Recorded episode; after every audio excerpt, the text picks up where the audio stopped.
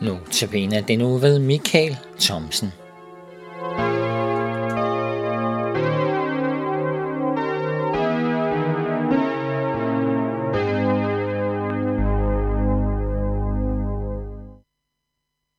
siger vi velkommen til denne uges Notabene-portræt på Københavns Nærradio.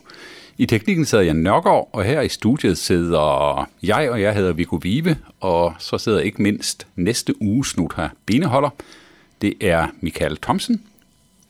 Hjertelig velkommen til, Michael. Jo, tak skal du have. Og tak fordi du vil øh, lave Notabene-udsendelser for os. Ja, tak for det, jeg må. Det må du meget gerne.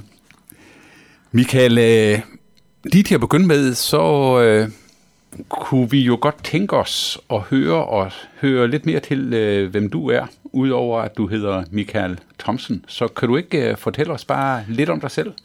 Jo, jeg er sovnepræst i Skæving og Lille Lyngby.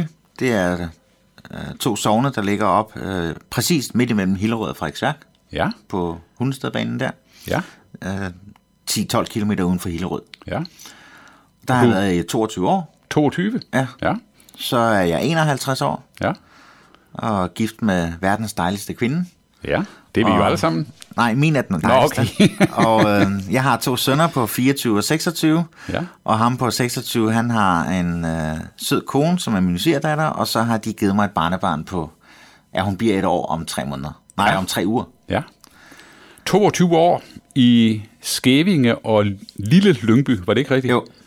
Er det dit første embede så? Ja, det er det. Bliver det også dit sidste?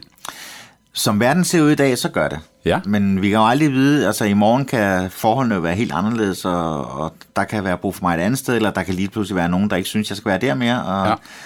Men altså, som sovende er i dag, og som folk gerne vil bruge mig der, og med de arbejdsforhold, jeg har, øh, så kan jeg ikke se nogen grund til, at jeg overhovedet behøver at flytte. Nej, så du er glad for at være der. Jeg er meget glad for at være der, og meget glad for at virke der. Altså, dels er vi glade for at bo der, øh, i sovnene øh, som, som mennesker, altså som familie, øh, men jeg er også meget glad for at virke der som præst. Ja.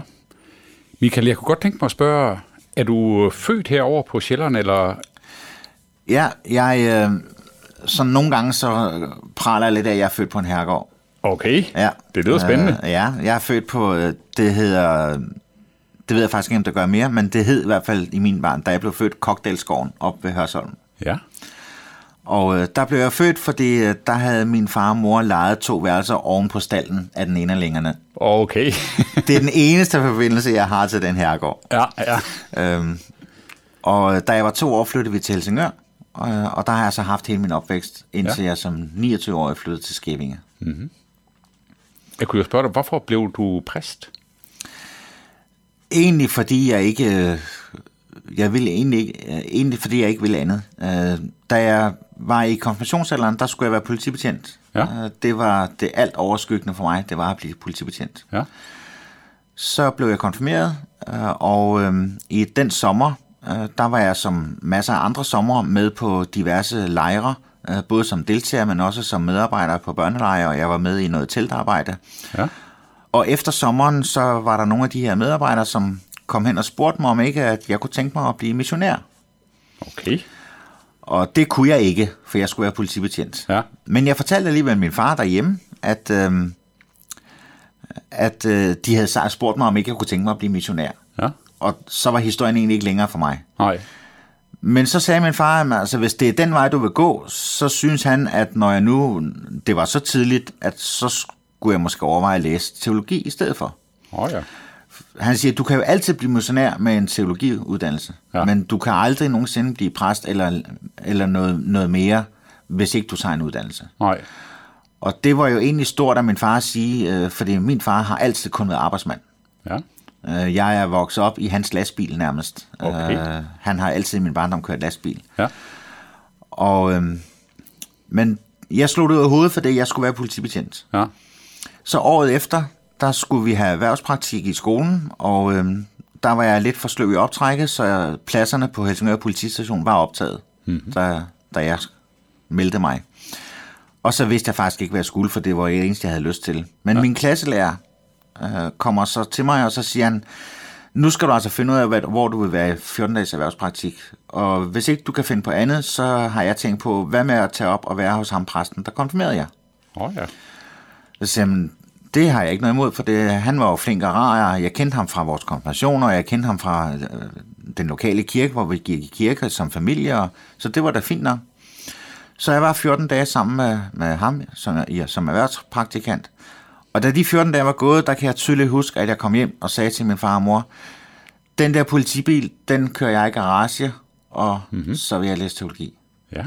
Og så har jeg aldrig ville andet. Og så er der aldrig vildt andet. Nej. Nej.